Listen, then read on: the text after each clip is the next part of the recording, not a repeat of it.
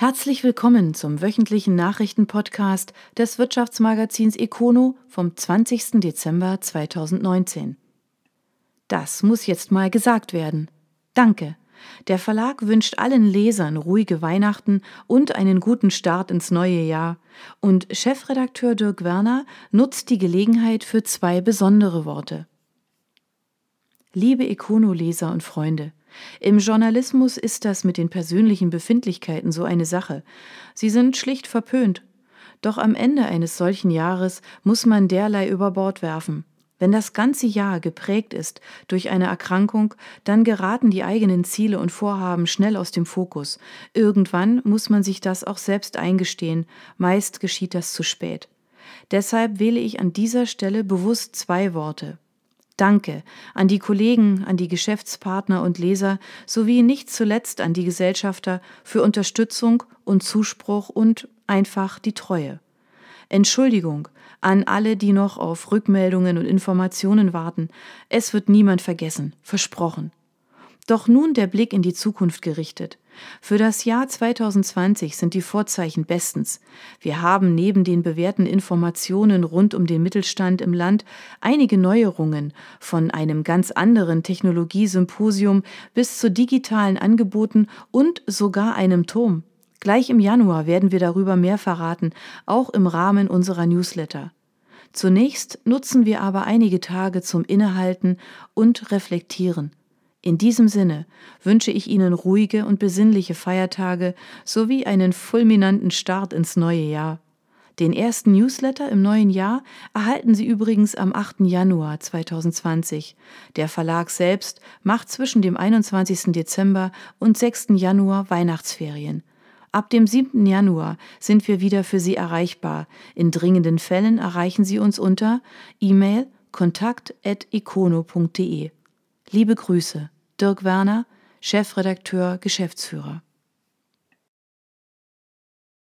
Gardena investiert Millionen in Heuchlingen.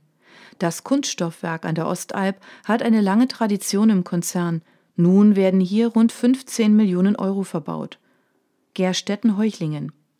Heuchlingen war das erste produzierende Werk von Gardena, sagt Wolfgang Engelhardt. Er leitet die Fabrik am Rande der Ostalb.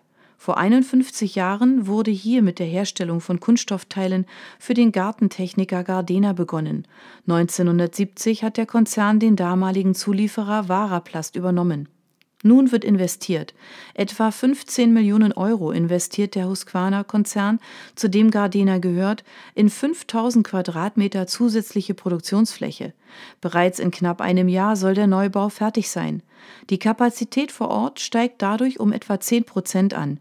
Die Pläne stammen von den Firmen Wolf aus Heidenheim und Traub aus Ahlen.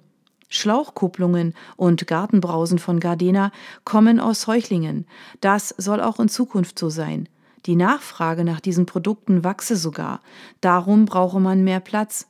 Der Anbau soll auch den Verkehr vor Ort entlasten. Vor allem dank einer besseren Logistik könnten pro Jahr etwa 1000 Lkw-Fahrten über 40 Kilometer eingespart werden. Zudem kündigt Gardena neue Arbeitsplätze an, nennt allerdings keine konkrete Zahl. Heute sind in Heuchlingen rund 300 Mitarbeiter beschäftigt. Gardena ist damit der größte Arbeitgeber der Gemeinde. Schwabenland Tower bekommt frisches Geld. Er soll ein echter Leuchtturm für den Großraum Stuttgart werden. Nun scheint die von Pannen gezeichnete Geschichte des Hochhauses vor einem versöhnlichen Ende zu stehen. Fellbach der Schwabenland-Tower in Fellbach kann fertig gebaut werden. Das ist die gute Nachricht, auf die man vor Ort seit einiger Zeit sehnsüchtig gehofft hatte. Möglich macht das der Berliner Immobilieninvestor Linus Capital.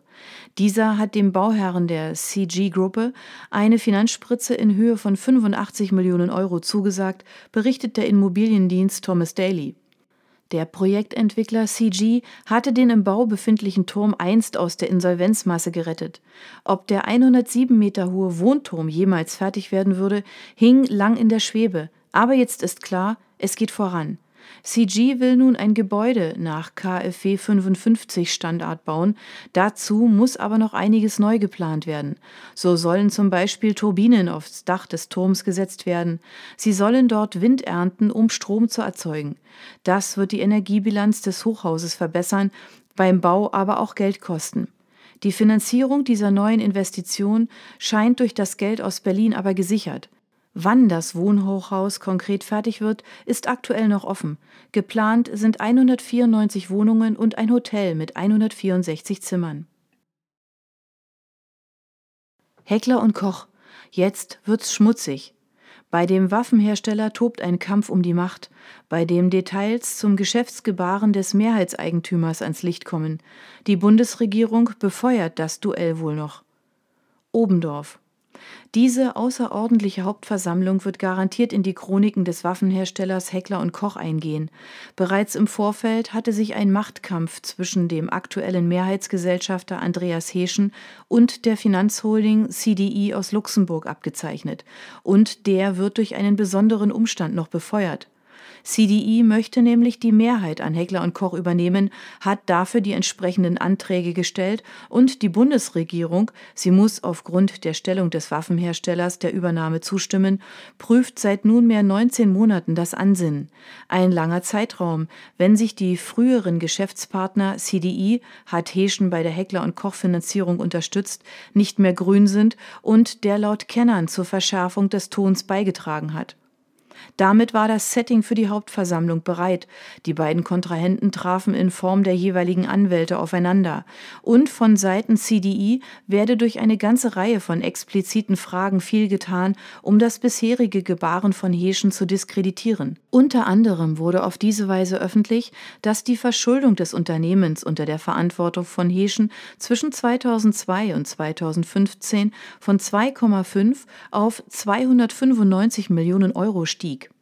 Zwar hat Heschen die an ihn gewährten Darlehen zurückbezahlt, aber über die Beteiligungsgesellschaft von Heckler und Koch wurden offenkundig eine Reihe von Investitionen getätigt, die am Ende abgeschrieben werden mussten. Egal ob beim Gartengerätehersteller Wolf, einem Flugzeugvermieter oder einem Schiffsbauer, alles zusammengenommen Fehlinvestitionen in einem dreistelligen Millionenbereich. Unterm Strich bleibt damit ein aktuell mit 236 Millionen Euro verschuldetes Unternehmen mitten in der Schlammschlacht zurück. Dabei war das Jahr 2019 für Heckler und Koch gar nicht so schlecht. Erstmals seit Jahren werden schwarze Zahlen angepeilt. Zudem gab es weitreichende Zugeständnisse der rund 900 Mitarbeiter zur Sanierung des Unternehmens. Und dem Vernehmen nach läuft auch die Ausschreibung der Bundeswehr für den Nachfolger des Gewehrs G36 nicht schlecht für die Oberndorfer. Ob das allerdings angesichts des nun in aller Öffentlichkeit ausgetragenen Gezerres auch noch so ist, werden die kommenden Monate zeigen. Heckler und Koch Geschäftsführer Jens Bodo Koch jedenfalls zeigt sich im Rahmen des Treffens offen in der Causa. Eine stabile und kräftige Struktur, mit der sich das Unternehmen kraftvoll entwickeln kann, würden wir begrüßen. Man kann es als Aussage pro CDI werten. Von Andreas Heschen kamen im Anschluss an die Hauptversammlung jedenfalls leise versöhnliche Töne. Laut Handelsblatt wolle er helfen, die Situation zu korrigieren, die das Unternehmen belasten. Dafür werde er das Gespräch mit CDI suchen. Man darf gespannt sein, wie die Schlammschlacht ausgehen wird. Franz Morat mit Rekordjahr. Der Metall- und Kunststoffspezialist wächst trotz erster Anzeichen der schwächeren Konjunktur. Chef Gökhan Balkis bleibt ohnehin zuversichtlich. Er setzt auf neue Märkte und eine Beteiligung. Eisenbach. Um 4 Millionen Euro hat die Franu Murat Group den letztjährigen Umsatz übertroffen. Die nun erreichten 95 Millionen Euro seien in Anbetracht der aktuellen wirtschaftlichen Situation ein ordentliches, sogar ein gutes Ergebnis, wie es Geschäftsführer Gökhan Balkis im Rahmen einer weihnachtlichen Betriebsversammlung einordnete. Allerdings sieht er weitere Unbillen auf die Gruppe zukommen. Anhand der Auftragseingänge spüren wir deutlich, dass neben der Automobilindustrie auch der Maschinenbau auf dem Weg in die Krise ist. Deshalb plant er für das kommende Jahr nur mit einem kleinen Plus von einem Prozent auf rund 97 Millionen Euro. Doch Bange machen gilt für Balkis nicht. Wir werden unsere Aktivitäten in boomenden und konjunkturunabhängigen Branchen wie der Medizin- und Reha-Gerätetechnik sowie der Intralogistik und der Elektromobilität weiter intensivieren.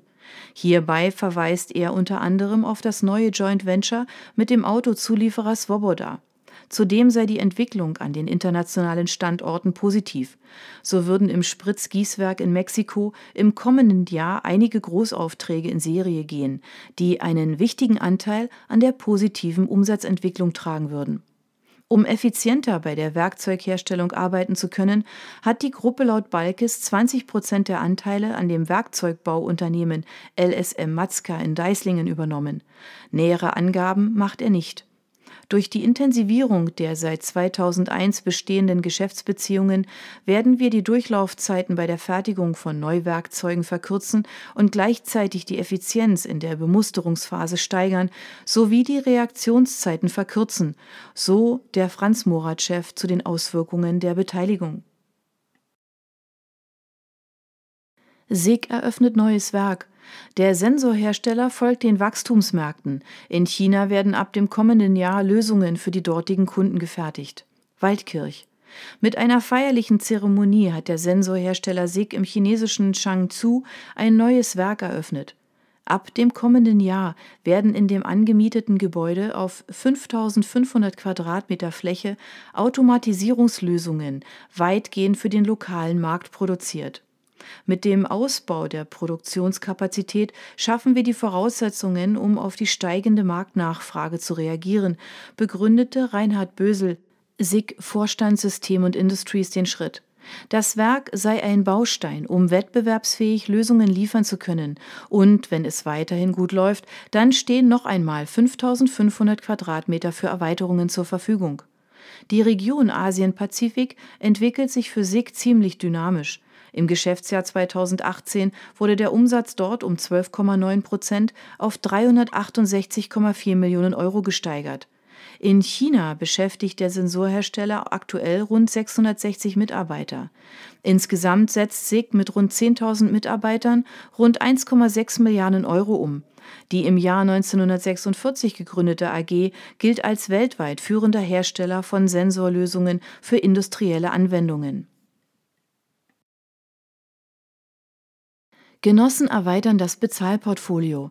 Die Volksbank in der Ortenau kauft sich in die SitPay ein. Das Ziel: eine Entwicklungsschmiede aufbauen. Offenburg, Hamburg. Bislang war es eine langjährige Partnerschaft, jetzt wird daraus eine Allianz. Die Volksbank in der Ortenau wird zu Jahresbeginn Geschäftsanteile an der Hamburger SitPay erwerben.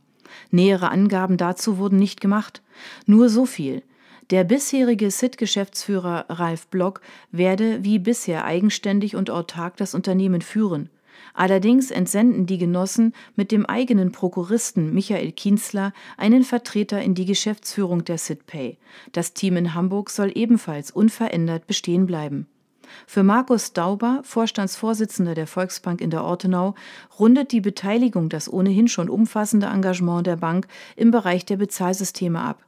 SitPay ist unsere neue Entwicklungsschmiede für die Payment-Branche. Das Unternehmen aus Hamburg habe aufgrund der Finanzkraft der Genossen die Chance auf weiteres Wachstum und könne sich nun auch an größeren Ausschreibungen beteiligen.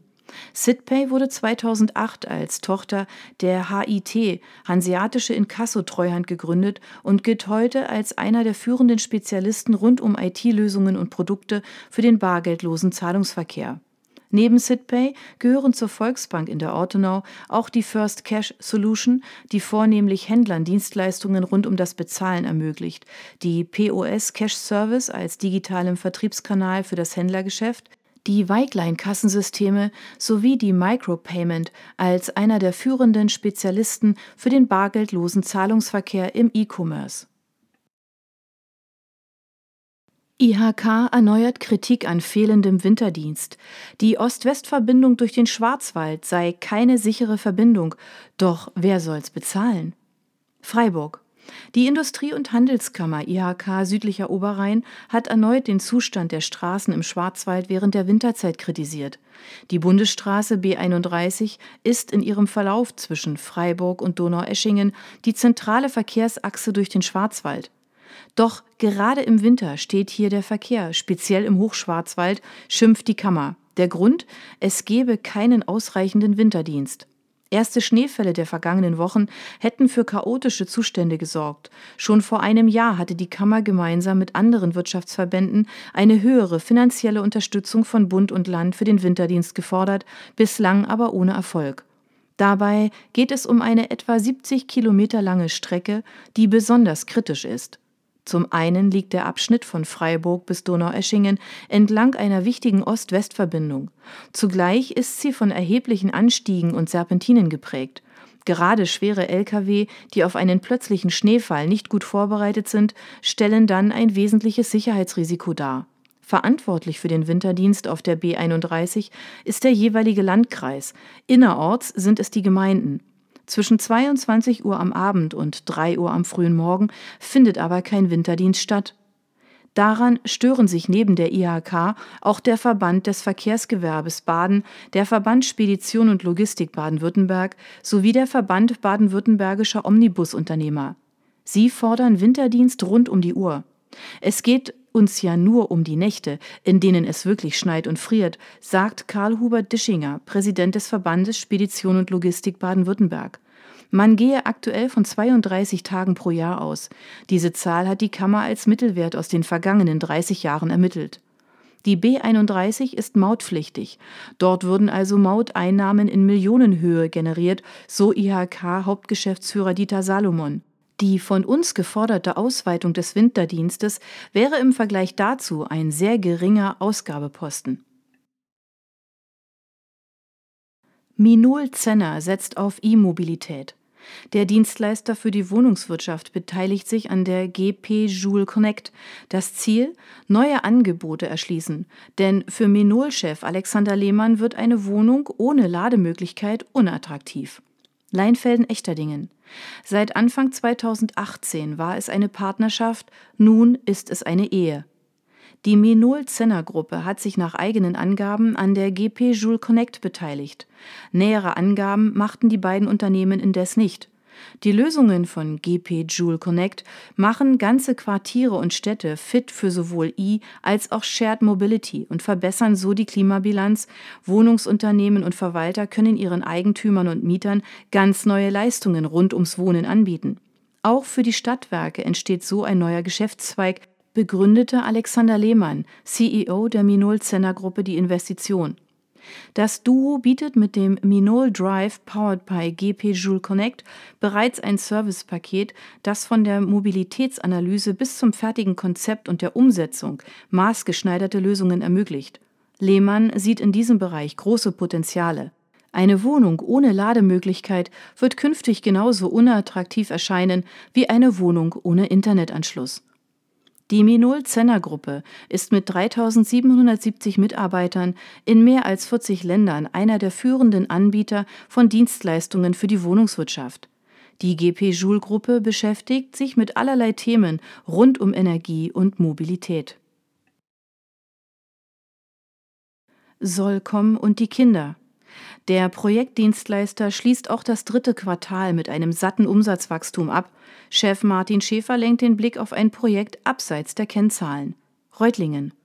Im dritten Quartal des laufenden Jahres hat die Solcom einen Umsatz in Höhe von 33,24 Millionen Euro erwirtschaftet.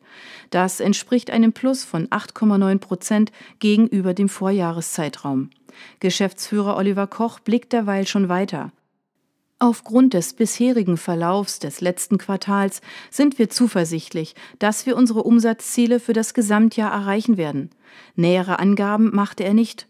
Ende des vergangenen Jahres standen beim Umsatz 117,4 Millionen in den Büchern. Aktuell beschäftigt das Unternehmen 252 Mitarbeiter an sieben Standorten im Bundesgebiet. Zudem sind 987 Spezialisten in Projekten bei Partnerunternehmen im Einsatz. Um das weitere Personalwachstum abzusichern, eröffnet Solcom Ende des Jahres in Kooperation mit dem Tagesmütterverein am Stammsitz Reutlingen eine eigene Kindertagesstätte. Im Wettbewerb um die besten Köpfe spielen familienfreundliche Rahmenbedingungen eine wichtige Rolle, begründet Mitgeschäftsführer Martin Schäfer die nicht näher bezifferte Investition. Solcom wurde 1994 gegründet und zählt zu den Pionieren bei der Besetzung von Engineering- und IT-Projekten in Unternehmen mit externen Fachkräften. Hohe Investitionen schmälern Bertrand-Gewinn. Der Wandel im Automarkt treibt den Technologieexperten an. Finanzchef Markus Ruf sieht darin eine Chance für den Konzern.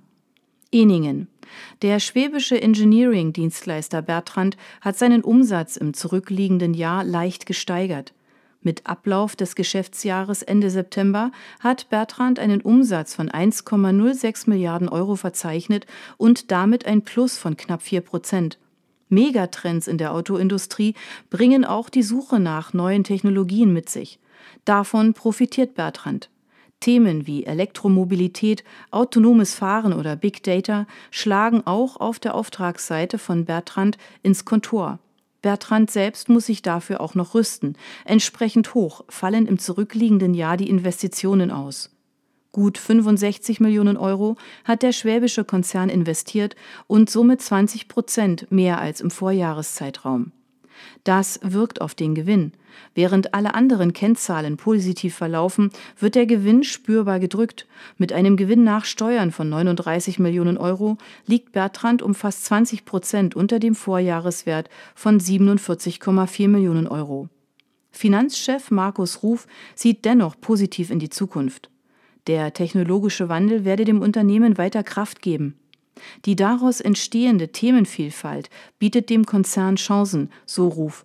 So ergeben sich aus der ständig wachsenden Überlagerung von Mobilität und Daten neben den angestammten Kernkompetenzen neue Themen und Leistungen, in denen Bertrand als zuverlässiger Technologiepartner im Entwicklungsprozess deutlich mehr Verantwortung übernehmen kann.